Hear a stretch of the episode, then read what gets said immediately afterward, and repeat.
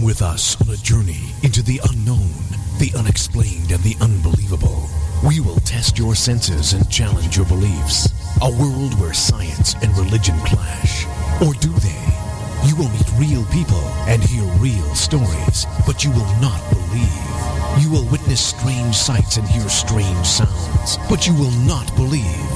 This is the New England Ghost Project. Welcome to the nightmare.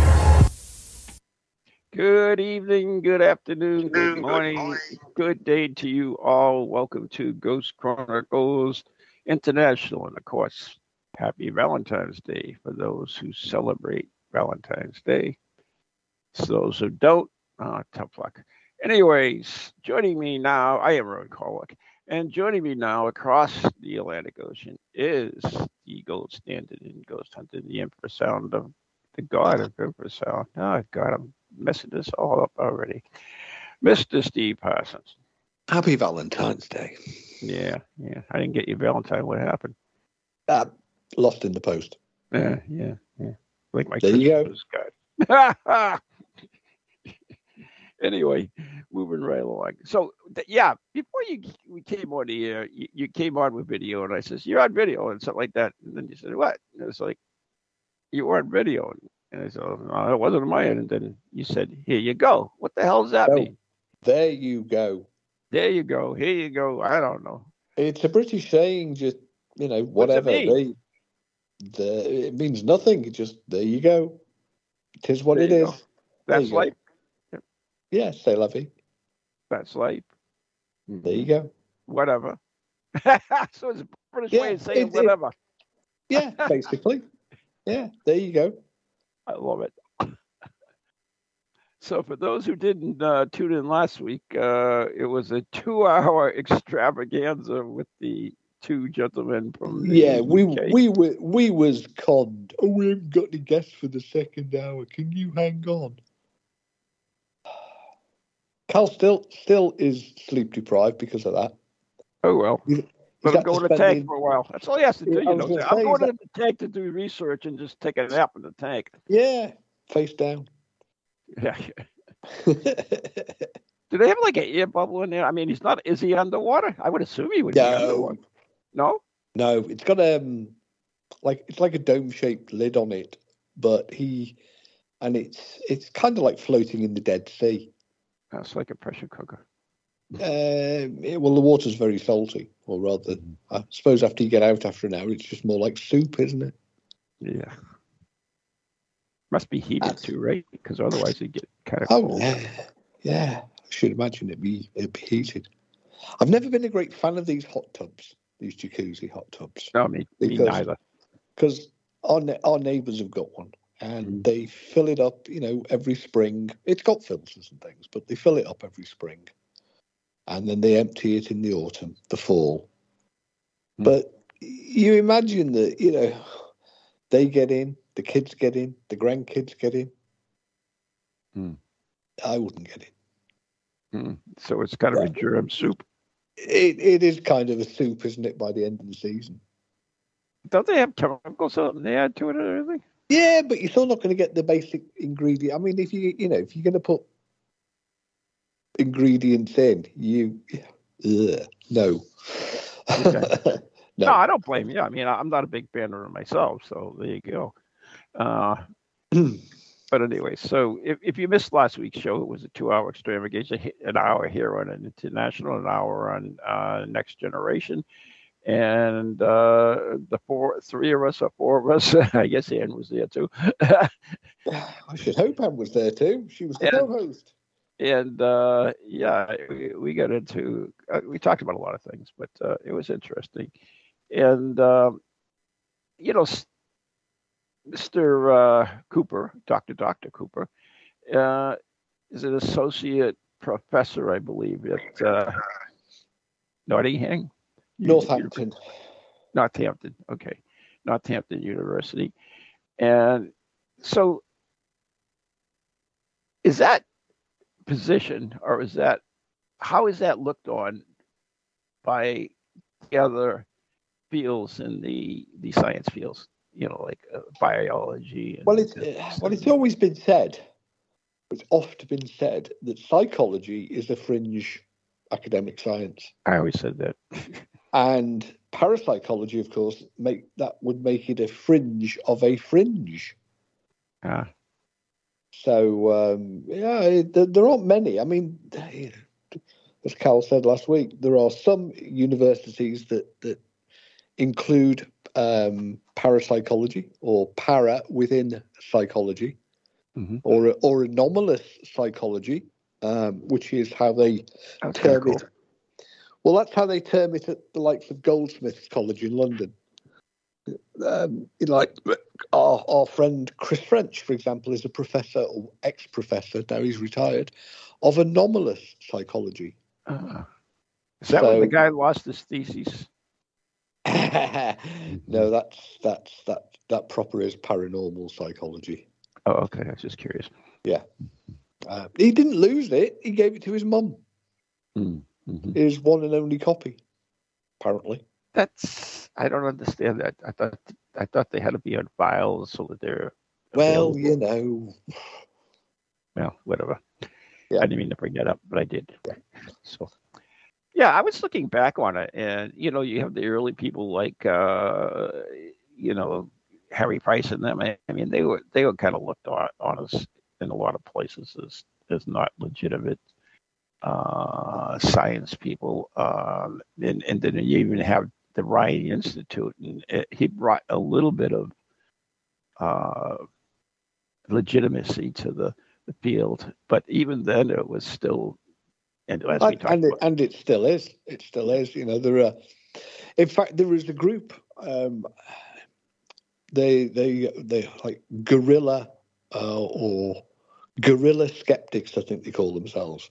Oh, and, and they go on to the likes of Wikipedia. And no, because Wikipedia, you know, it can be altered. That's the idea of it. It's like open source, open architecture.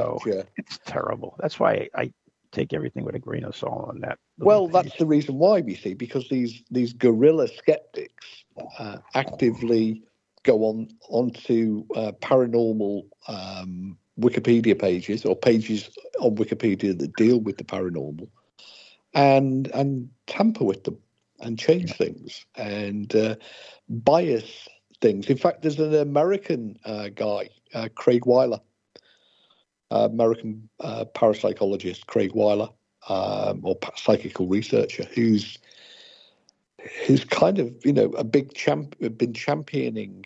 Um, A movement against these guerrilla skeptics, mm-hmm. uh, these materialist guerrilla skeptics, who you know who are very, very dismissive. They got nothing uh, to do. Well, they may not have much to do, but they they are doing a lot of damage because a lot of people, university students, um, the general public, you know, when when you search for a, a topic. Then most people still do use or turn to Wikipedia. Um, and generally, good for a start, for a basis. Yeah, well, as I say, generally, you know, we you the information is is okay, mm-hmm. um, and and that's that's as a result of its open architecture, which means that ideally any errors can be quickly picked up and quickly corrected, so mm-hmm. the information is is delivered. Um, in an unbiased format. But these guerrilla skeptics, of course, have, have used that weakness in the system to their own advantage. And it's something that Craig has been championing for a long time. And it'd be interesting to get him on the show, actually. Um, I'm, sure he's, I'm sure he's on our friends list somewhere. He's over your side. Name, Craig what? Weiler.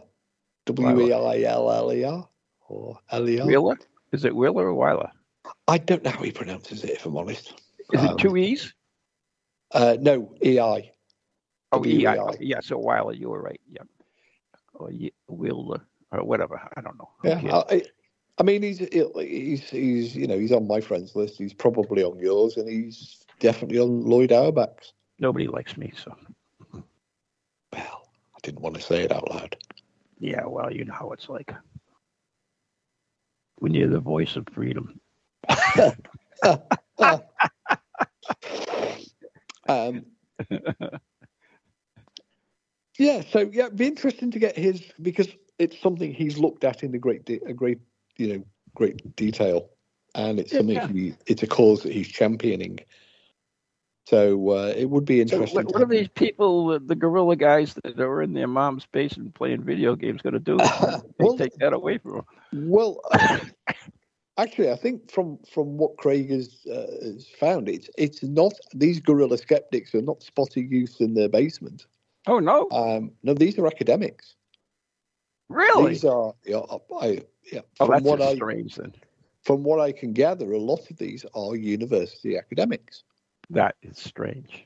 Well, have you seen modern university I, academics? Did they see parapsychology as a threat to them or something?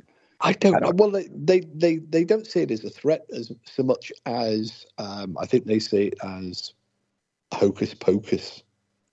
So instead of devoting on their field, they decide to go to crossfield and attack something that they don't agree well, with. Well, I don't think they. Do, I don't necessarily. I mean, you'd have to ask Craig, but I don't think they necessarily do it full time. I think it's an evening, you know, a hobby.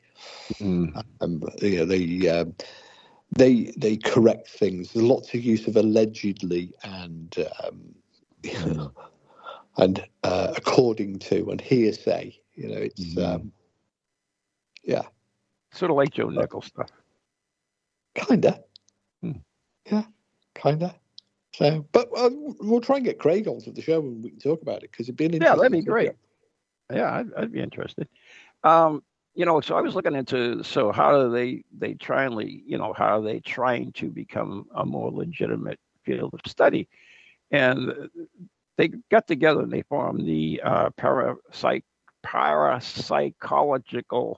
I can't say that. Parapsychology, Parapsychological Association. Yeah. And uh, P A. Yeah. Who are now the de facto um, governing body for parapsychology, I guess. You know, if uh, there is nothing stopping anybody calling themselves a parapsychologist, and the term does pre predate anything that Ryan, who is considered to be the father of parapsychology, but it does predate him. I mean, Price referred to um, his own work as parapsychology. Um, you know, it is literally the psychology of the paranormal. Right. Um, they, they, so, they wanted, go ahead. They wanted to become a member of the uh, associate uh, affiliate, yeah. excuse me, of the American uh, Association for the Advancement of Science, A A A S. And it wasn't an easy task. No, it wasn't an easy task. Um, the first, the first three attempts failed miserably. Yeah, a bit like Britain trying to get into Europe the first few times. Mm. Um, but now they are, the P A are seen as the um, kind of like the governing body for parapsychology. And um, in order to be a member of the P A, you have to be studying in the field and recommended by peers and have published um, papers. There's different levels of membership from associate, et cetera, et cetera. So it's like a gentleman's um, club, sort of.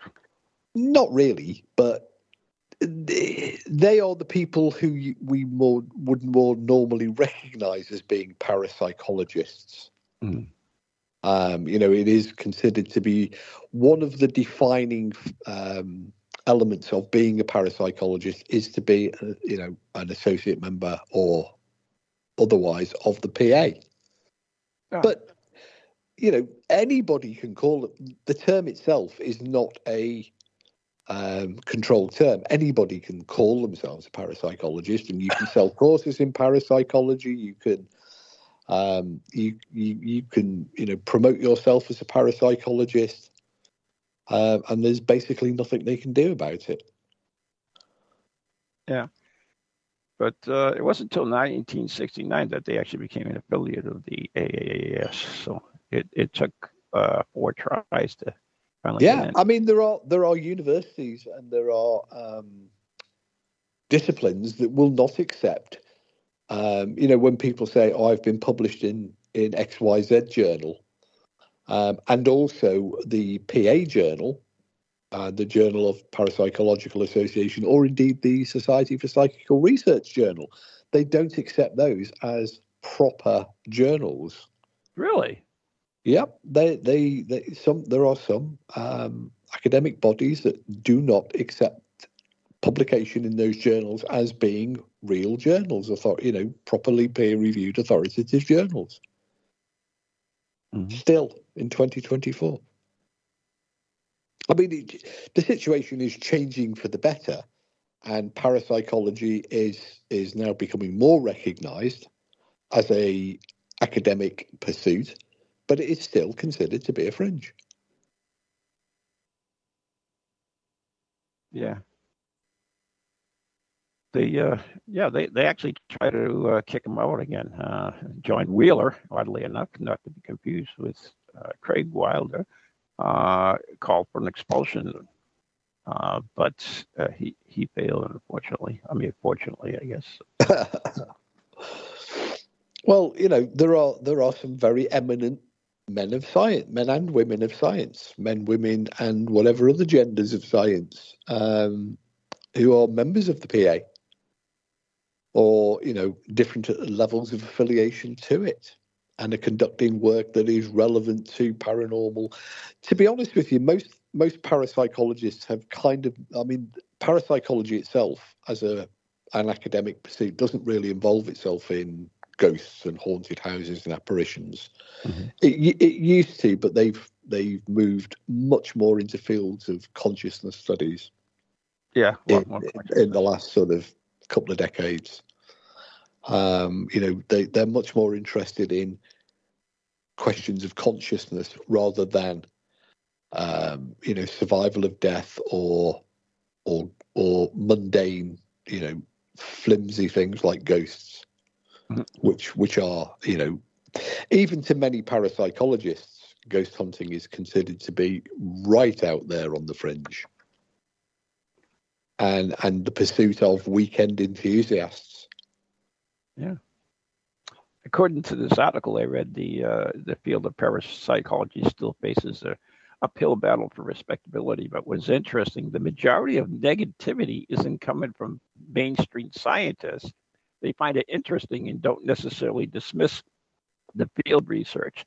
The bulk of skepticism is coming from a very vocal minority. Hence your your uh, yeah guerrilla. these these guerrilla skeptics. Yeah. There are yeah, and um, I say it's not something that I've really bothered too much about because it doesn't really affect what I do, um, and doesn't really involve much of what I do. But you know, there are academics whose work has been trashed by these guerrilla skeptics, and they're they are you know uh, rightly aggrieved by it.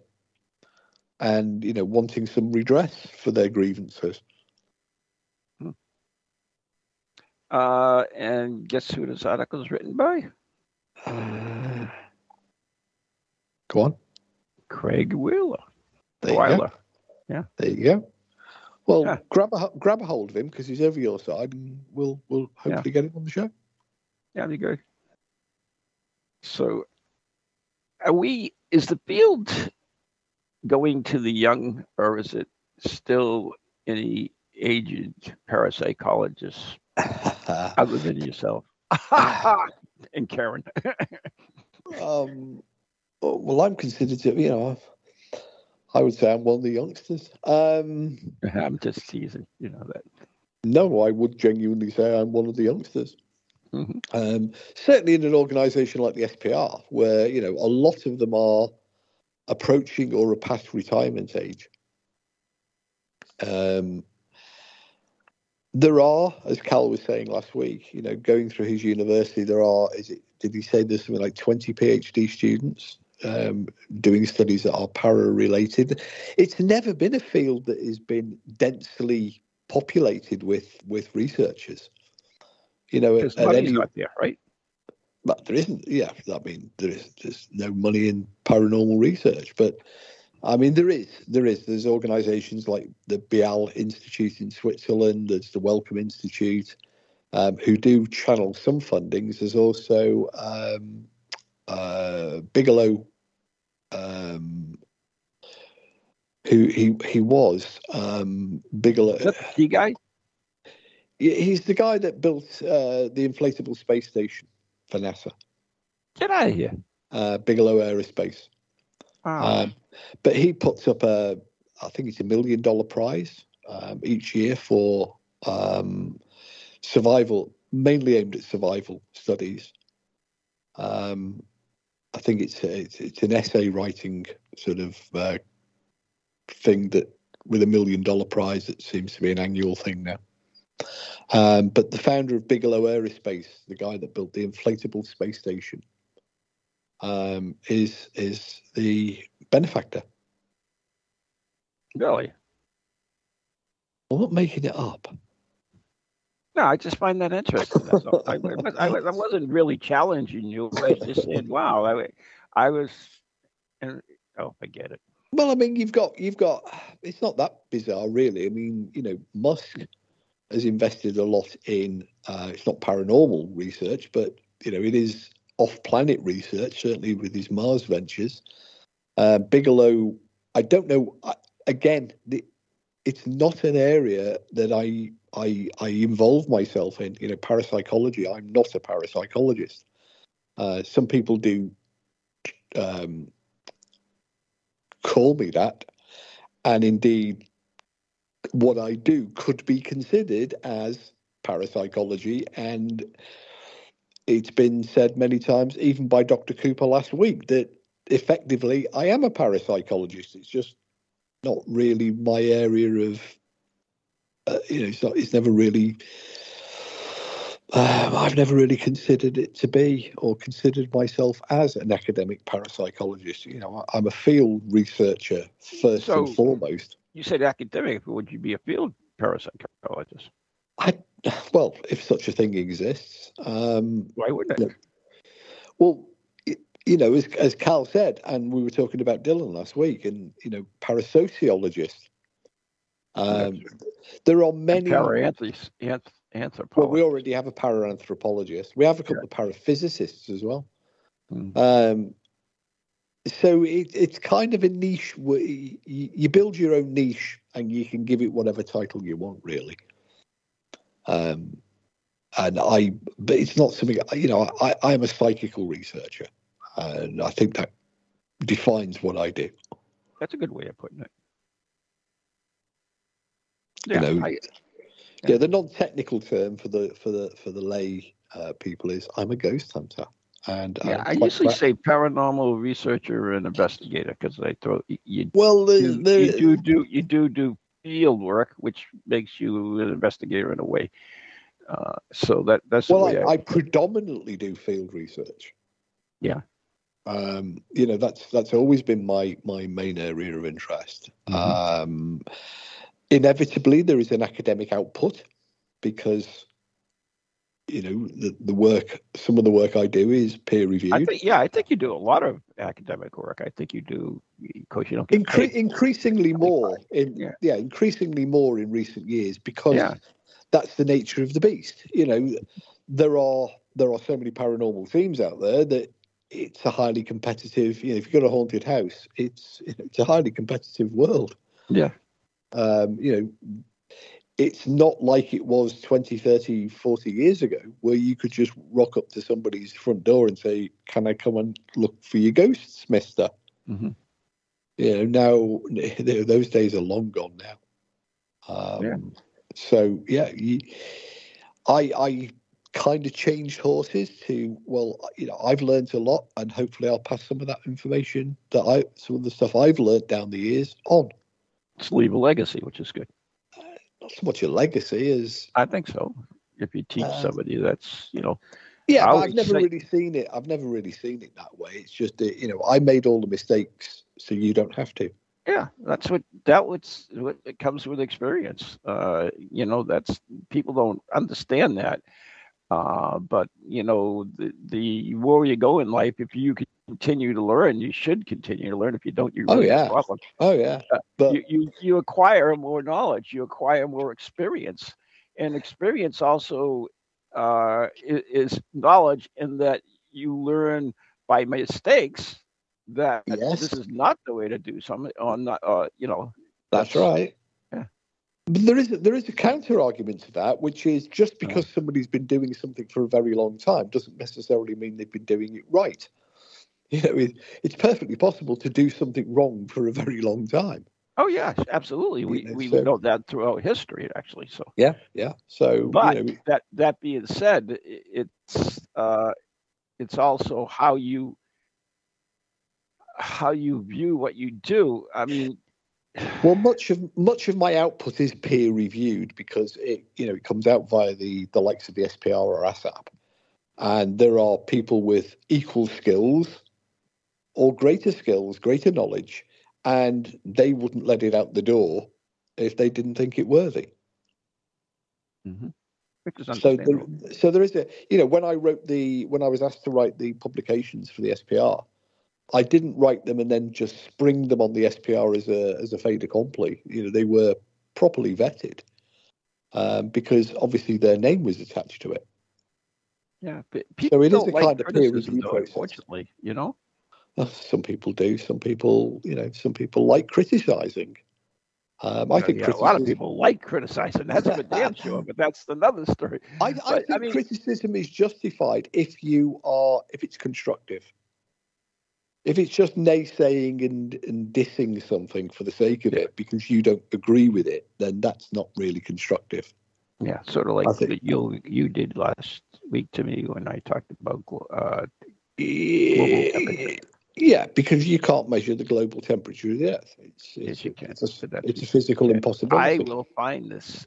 I will. I'm I've already looked that. and and I've got. Oh no, I've got, I'm working on it. I've here. got. I've got. I've got. I've already got references lined up and papers lined up that demonstrate that you can't. Oh, I'm going to get people on the show that will. Well, I've got a Nobel, a Nobel-winning physicist that says oh, you that's can't. Pretty good. So. Anyways, we got to go. We've got a Nobel women time limit here, so we got to get going. You're listening to Ghost Chronicles Good International. Night, Steve Parsons and Ron Carlick. There you go. Uh, right here on uh, Toji dot brought to you by Circles of Wisdom, two eighty-six Merrimack Street, Methuen, Massachusetts, and our very good friends on Ghost Chronicles Radio on Patreon. We'll be right back.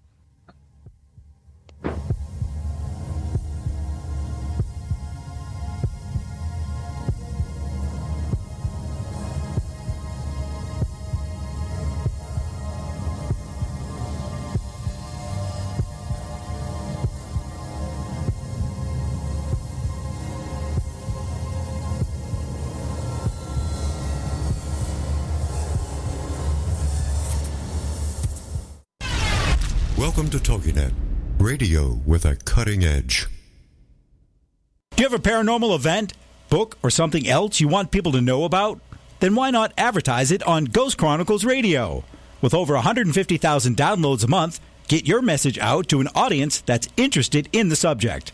We have a plan at a cost that fits your needs. For more information, contact Ron Carlick at any ghost project at comcast dot net or call nine seven eight, four five five, six six seven eight.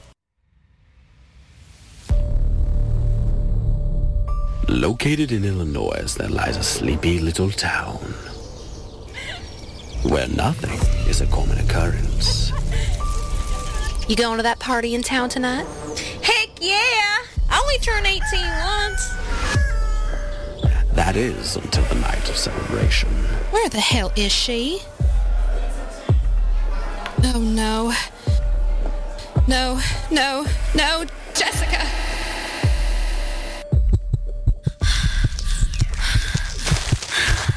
What's happening?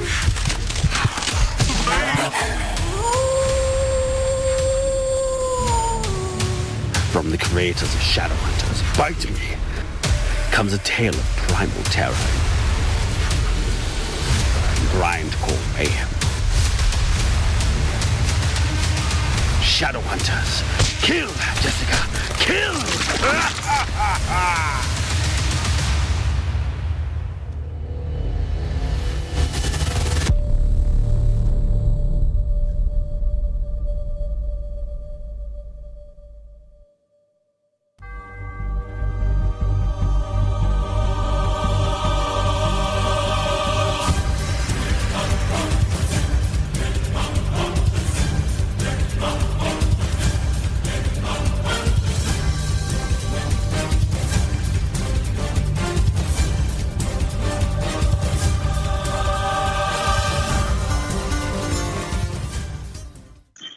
and you are fortunate enough to still be listening to the second half of the first half of tonight's two-hour Ghost Chronicles extravaganza with Ron and somebody else.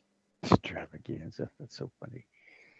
Anyway, yeah, we're back. Uh, so there are many, I guess, I don't know, areas of the paranormal that, you know, we, we could be doing more research. And I, I'm going to ask you if, if, like dowsing, for instance, how much how much research has been done into dowsing that you're aware of?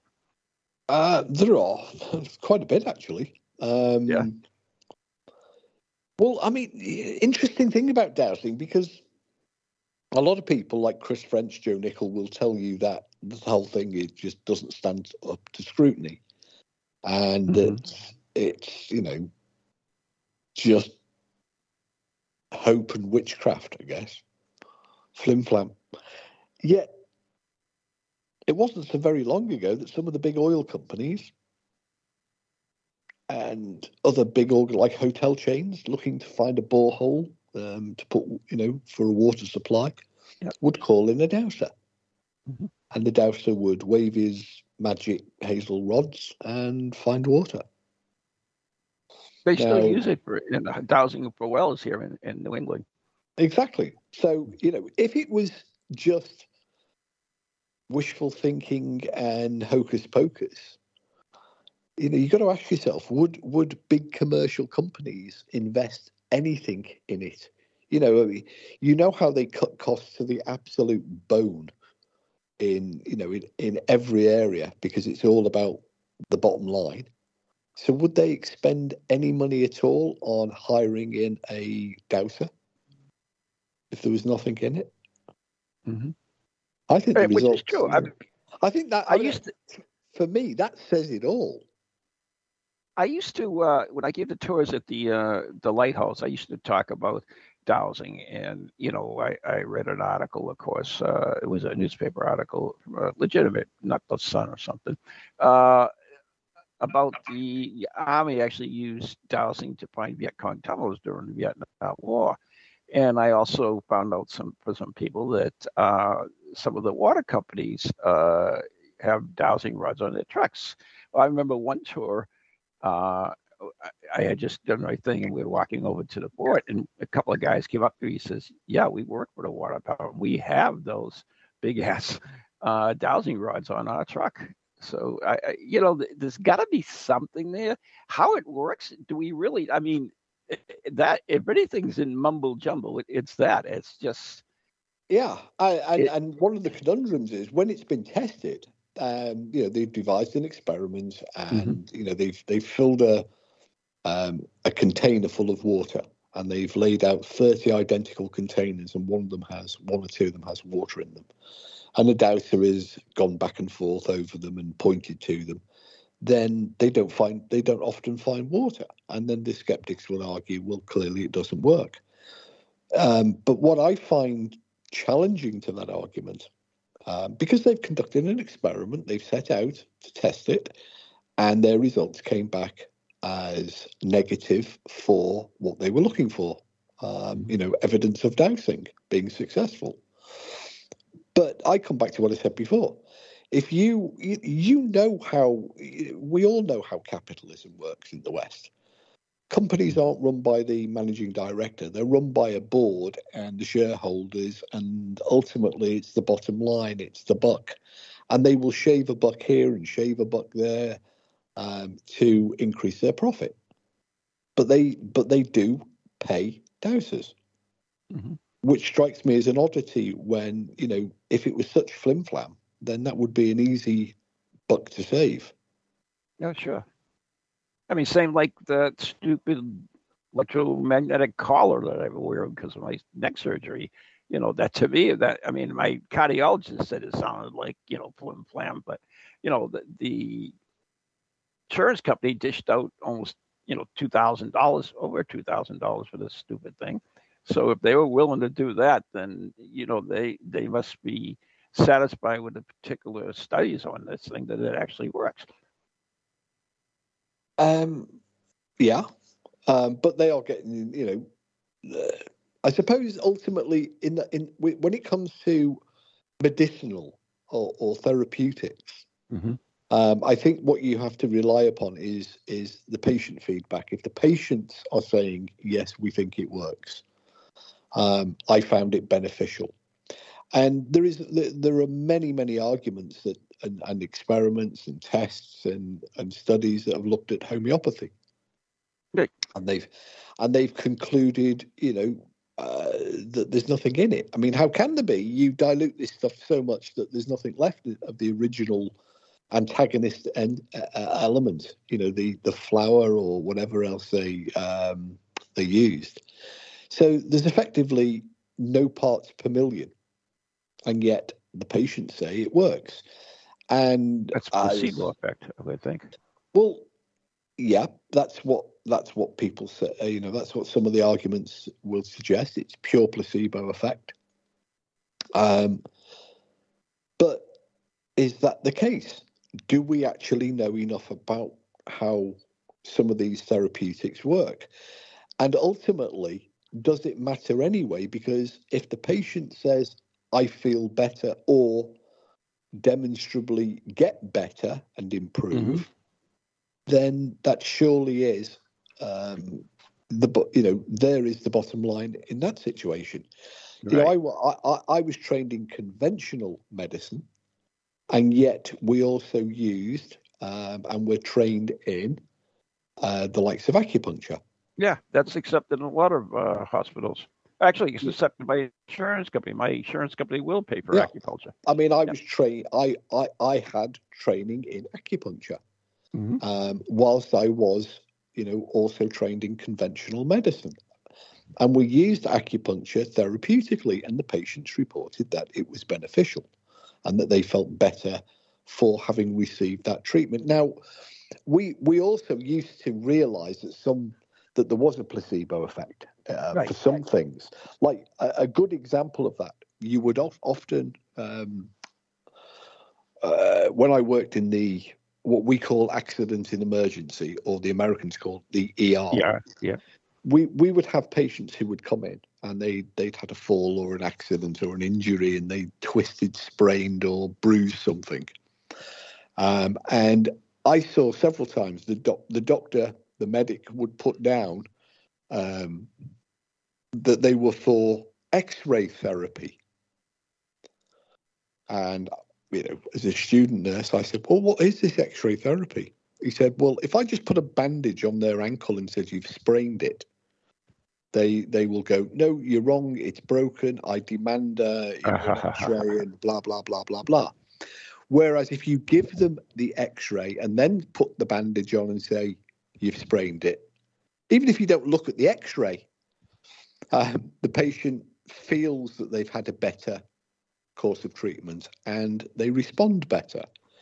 So, you know, there was this sort of um, recognition that uh, X-ray therapy or X-ray, giving somebody an X-ray could be therapeutic. Mm-hmm. Um, so, you know, you're not dealing with it's. It, You know, it comes under the yeah. banner of the paranormal because you're not actually dealing with the nor- normal psychology. Right. And, but and have, almost whenever you're dealing with people, that's the case, isn't it? They, they've done blind studies, though. I, I remember one study yes, that's, they have. Uh, in regards to, I don't know if it was, I think it was heart patients, where they had fifty percent of the study group uh, were prayed for by all different yeah. modalities all over the world. And the other fifty percent was not. And mm-hmm. they found the definitely improvement in the people that were prayed for versus the people that weren't prayed for. And I, I don't know, I don't know how many that, how many times that study was reproduced or whatever. But there were also you know, studies that, that where the opposite came yeah, was was found to be really? the result as well. Oh yeah, um, you know where the where a, a double blind was carried out uh, to look at. Um, or, you know, like prayer and other non-invasive forms. Okay, of, I haven't seen those, but that's I wouldn't um, doubt it. I mean, I don't know how many studies I mean, actually carried out. But you know, it wasn't wasn't just prayer.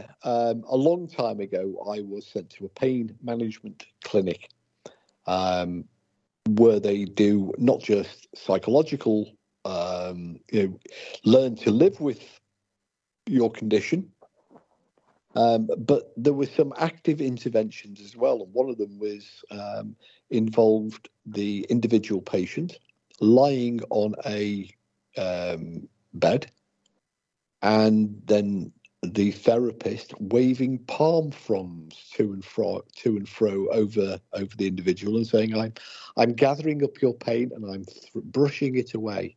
I'm gathering yeah, up your pain yeah. and I'm brushing it away." Now, for some people, that was beneficial. When they tried it with me, I nearly wrapped the palm frond around the person's head. Right. Um, they, they had a similar thing with shamanism, with taking a, a feather, uh, an eagle feather, and yeah, the, yeah. an eagle feather, the, the same thing. Yeah, exactly yeah. the same thing. Now, you know, clearly some people found it to be beneficial. I just wanted to kill the therapist. Yeah, I don't blame you. Trust me, I've had all kinds of modalities done to me, and yeah. Yeah, so, you, you know, keep your mouth shut. If it works, then I'm all, you know, it, it we don't need to dig too deeply. If the patient is saying to us, yes, that is beneficial to me, I feel better, I mm-hmm. and they get better, because a lot of it is how you're feeling. You know, if you if you're positive, right, and that's, that's fair, fair statement. And there are a lot of psychologists, including uh, Kieran, um, our colleague Kieran O'Keefe, who who look at positivity um, in psychology, and they you know they promote and study positivity. Uh, you know, think positive thoughts, think right, happy right. thoughts, and you will be you know you will be better for it. And there are a lot of people that subscribe to that belief. Um, and oh, practice absolutely. it, you know, and, and they act, they actively practice it and and promote it and benefit from it. So, you know, if it's beneficial and it does no harm, then why not? Mm-hmm. So go, going back to dowsing, and and yeah. we kind of sidetracked on that, and that's my fault. But, but uh, you know, I mean, there are certain studies that have been done, and I remember when I think, I actually think Arthur C. Clarke was uh, quoted in, in one of his productions that he did about uh, a number of uh, dowsers in a, in uh, Australia, maybe, and uh, they did all these tests. They put planted water, they planted iron, uh, gold, and silver, and they tested it, and then they had the results. Well, the skeptics dumped all over the um, test, saying that uh, the you know the percentage was you know less mm-hmm. than uh, chance, and but Arthur C. Clarke says th- this is true. However, they looked they uh, put it all together. In other words, the the ones that found the water, the percentage was extremely high. But the ones for the other things, the gold, the things, and that were, were less than uh, average. So well, that you, skewed you, the whole study. Did, so it's how you yeah. read the study as well. Well, uh, you can make statistics do anything you like, can't you? I mean, yeah. Bidenomics is a great example of that. And um, what what you choose to do with the statistics, and indeed how you how you formulate the question. Or a question can often skew the answer. Oh, that's true. You know, um, and there are many, many examples of that that we could give just using politics alone, but we're not going to. Mm-hmm. Um, so, if you want to, if you want to demonstrate a point, then often, and you see this all the time, particularly in politics, they they conduct a poll. Right. Uh, and they formulate a question or a series of questions, and they ask a group of people, they, they email them or they telephone them or they grab them in the street, and they say, well, we've done a study of one hundred people and ninety-nine of them were in favor of, um, just for argument's sake, Biden's policy on immigration. Mm-hmm. Now, somebody else will come along and go with a, a slightly different, you know, one or two word different set of questions. Mm-hmm. And they'll say, well, we've done a poll and ninety, ninety-five percent of people uh, support Donald Trump's policy on immigration. Mm-hmm. And both sides are actually right, because they're stating the results of their poll, their experiment. Yeah. Um, oh, sure. Not only that, it's your audience as well. You could write a question, uh, Oh. Uh, do you believe in the paranormal? And you take that to a paracon, and you know you're going to get a high percentage oh, of people yeah. jumping yeah. all that. You take it to a skeptical thing, and you'll have a very low percentage. Yeah, you you go off to TEDx or Skeptics in the Pub or one of the others and say, "Hey, do you believe in ghosts?" And you will find a very low response. You go, as you say, you go to Spirit Quest and you say, um, "Hey, do you believe in ghosts?" You'll get virtually a polar opposite response. Uh, yeah, absolutely. Number. Yeah. So, but uh, you know, going back to dowsing, I, I don't. How did we jump from looking for water and finding water, which in in K in tunnels, if that was the case, uh, or oil, uh, to communicating with the dead? Ah, how did that well, jump go? Ha, that's it's not even a mystery. Um, it's it's one of those great conundrums that paranormal field researchers have to face, because often, well, let's look at E M F, for example. Yeah. Um, if we, we which is a highly popular uh, area of study by field investigators, ghost hunters, whatever title you want to give or they prefer to use. Yeah. Um, all of a sudden, out of the blue, people started using these ghost detecting devices. Now, the root of that is actually a Canadian professor who published a paper that said that there was um, a connection between people having paranormal sensations of God and supreme beings when exposed to electromagnetic, uh, random electromagnetic fields. Oh, yeah. Okay. Uh, that was uh, Michael Persinger up at the Laurentian yeah. University in Canada. Um, now, at, at the almost the same moment in time, there was the rollout of the three G, later four G, and now five G telephone networks and microwave ovens and all this high-frequency electromagnetic radiation. Sure. And people were blaming their sicknesses and ailments, and there was a fear of this new fangled magic moonbeam radiation that was uh, coming out from from cell phone towers and microwave ovens, and and there was a number of companies who kind of exploited that and said, well, we have a way of measuring this. It's called uh in fact, one of the almost the very first company that did it was a company called K two Enterprises. Mm-hmm. Um, with the with their little meter that you could quickly point at your microwave oven or your cell phone tower and read the number of lights. Then there was, because of because of Persinger's work and because of an appearance on a television show where the device was touted as a ghost detecting device. Oh, please. Or a ghost ghost meter, according to... Or a ghost meter. I mean, there yeah. was... Shortly after that, there was another of these devices called the cell sensor, yeah, which morphed into My the... Favorite. Which morphed into the... Um, ghost meter. The ghost meter and hey, the Ghost Meter Pro. Ghost Meter so, Pro. Can't get and, that you, in and you see that with dowsing, too, because, you know, you can not only douse for water, gold, silver, oil, but ghosts as well. Yeah. And so, not only you just douse for ghosts, but you can communicate with them. Yeah, I mean, a lot of this is actually led by by the television shows, because mm-hmm. they need they need to sell advertising revenue on in, in the ad break. Um, they need something to show the audience, the the the viewers, because hey, you know, real ghost hunting is just basically one of the most boring things that you can do, because it involves sitting sitting around not doing anything, mm. um, largely. And historically, that's always been how it was conducted. You know, they would go to the haunted house and they would wait to see if the ghost appeared. But that wouldn't sell any television advertising. Sort of like you at the vacation house, huh? Yeah, kind of like me at the vacation house, sit around waiting for something to happen. Yeah. Um, and of course, inevitably, like me at the vacation house, not much ever does happen.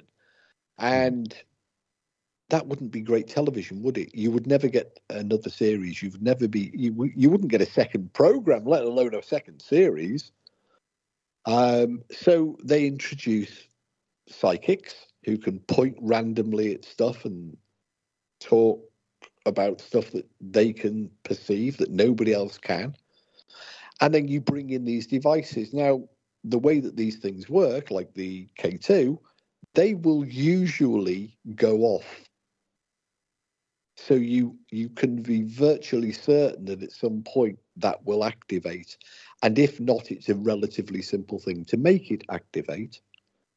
And you can then confabulate that into any story you wish. It can be a murderer, it can be a demon, it can be the Archangel Gabriel, if if that's your, um, you know, uh, quarry. Mm-hmm. So you know, ah. it's it's like you know, it's like you with the uh, the broken uh, video game. There, you, you demonstrated how. It oh, the S L S. Yeah, you give false readings and, and people still ignored it. And, yeah. you know, I demonstrate dowsing and how it does. And, and I'm very good at it. And yeah. I sh- can show you that I can get the answer I want very yeah. easily. And you yeah. would not know that I that's. No. no. You're dead right. That's but a trick. They still I'll ignore it. Yeah, that's a trick I've I've used many times. You know, this is the yes response. That's the no response. This is the. Yeah. Yeah, and ask a question. Oh, yes, no, don't know, yes, no, no, yes. And you explain to them how it's done. You actually get them doing it. And then they go away and throw all that away and just go back to what their beliefs are. And we saw that with the S L S at Spirit Quest. We actually, um, Jeff Belanger. Uh, was yeah, it was the one that was on, it was one by used by Zach. So how do you like he, that? He brought along the very S L S camera that was used on Ghost Adventures. Mm-hmm. And I demonstrated how it works and how it makes little stick men. And I gave, you know, it's, it, it's all very well me demonstrating it, but we, you know, we gave it to the, to the participants and said, look, make your own stick man. If you point it there, if you do that, it will make a stick man. And they went, oh, yeah, it does. Every single time it makes a little stick man. And then we all broke and went back to the uh, for for refreshments. Yep. And they were all going, well, you know what they said? That was that was interesting, but it's not what Zach does. Yeah, I mean, they. I wasn't there when you were doing that. I was in another part of the that was me, another me, group. Me, me but they came back to me and they said, yeah. "Oh, Steve demonstrated how you could do it and everything." But you know, exactly. Big butt. Yep. Just, it was the same when I did the orb experiments and demonstrated. You know, this is how this is how orbs happen. A flashlight. Yeah, this is how. Look, we can make them to order. Let's make, and I did that with you at Hammond Castle. I said, sit there, and we'll get some orbs. And, and lo and behold, lo and behold, we had orbs, didn't we? We even had you pointing at them at one point. Yeah, um, good. Now, when I published the results of that that paper, mm-hmm. I had people writing to me going, "Oh, your research was really fascinating. Uh, but can you have a look at that third photograph? Because I can see a face in the orb." Or the orbs. Yeah, I've always said that orbs are dust, except, you know, in like my case, yeah. Yeah, except the ones I've captured because they're yeah. doing something. They appear to order. I said, well. I yeah, captured but, them. That way it makes them special. Yeah. I said, well, I can make them to order. That doesn't mean that they're paranormal. Yeah, but right. my friend the psychic said. Well, I wasn't there when your friend the psychic said that, so I can't yeah. argue against that. Um, and that's well, often the problem. I mean, that's often the problem when you do a public event that, you know, they say to you, well, what do you think of this picture? And they'll thrust a mobile phone or a, a two-inch phone screen, uh, camera screen at you, and you're on a hiding to nowhere because you weren't there when the picture was taken. You don't know what, what they were up to when the picture was taken. You don't know what they were, you know, uh, the circumstances, whether. So what can you actually say? If you turn around and go, well, yeah, the real explanation for what you've captured there is airborne dust, and you're going to spend probably the next two hours of your life that you'll never get back again. Um, And they, it won't make a blind bit of difference to them. They will, in fact, they will think that you're a lesser person because you poo-pooed their, their orb photograph or their ghost photograph. Um, if you agree with them and say that's I'll interesting, never go out with you again. they, they, they, they run. You know, oh yeah, um, that that Kieran O'Keefe said that, you know, my picture's like really interesting Real. and yeah, really paranormal and. Yeah, as seen on T V. Um, it's so funny part too, Steve. You could say, "Oh, that's interesting." And the next thing you know, yeah, Steve Parsons said I had a ghost yeah, in my photo. That's happened. That's happened. Um, and so as and we had, you know, similarly, Cal last week when you asked him whether universities still test psychics, and he said, "Well, not as often as they, because you have this problem of." It doesn't matter what the outcome of the oh, experiment yes, is. Yeah. The medium will still run round saying, as seen on T V, as tested by, you know, I've yep. been tested by by top parapsychologists. He won't tell you what the result of well, he won't tell you what the result of the test was. Yeah, no, exactly. Um, we get, Der- we Derren go, Brown. Steve. Well, I was just going to say, Derren Brown did a T V show where he actually, you know, looked at that. Uh, and he demonstrated that the psychic was indeed not doing anything at all, and the psychic said, "I've been tested by Derren Brown." In his thirty you know, seconds, in his next stage show. All right, so, we do have to go, unfortunately. Uh, thanks for listening, everyone. Uh, tune in for Ghost Chronicles: Next Generation, Book of Shadows coming up next, and uh, tune in next week. Uh, I'll try to get this guy too. Um, yeah, that'd be good. So, yep. Good night, everyone. God bless. Take care, and good night. See you next week. Happy Valentine's Day.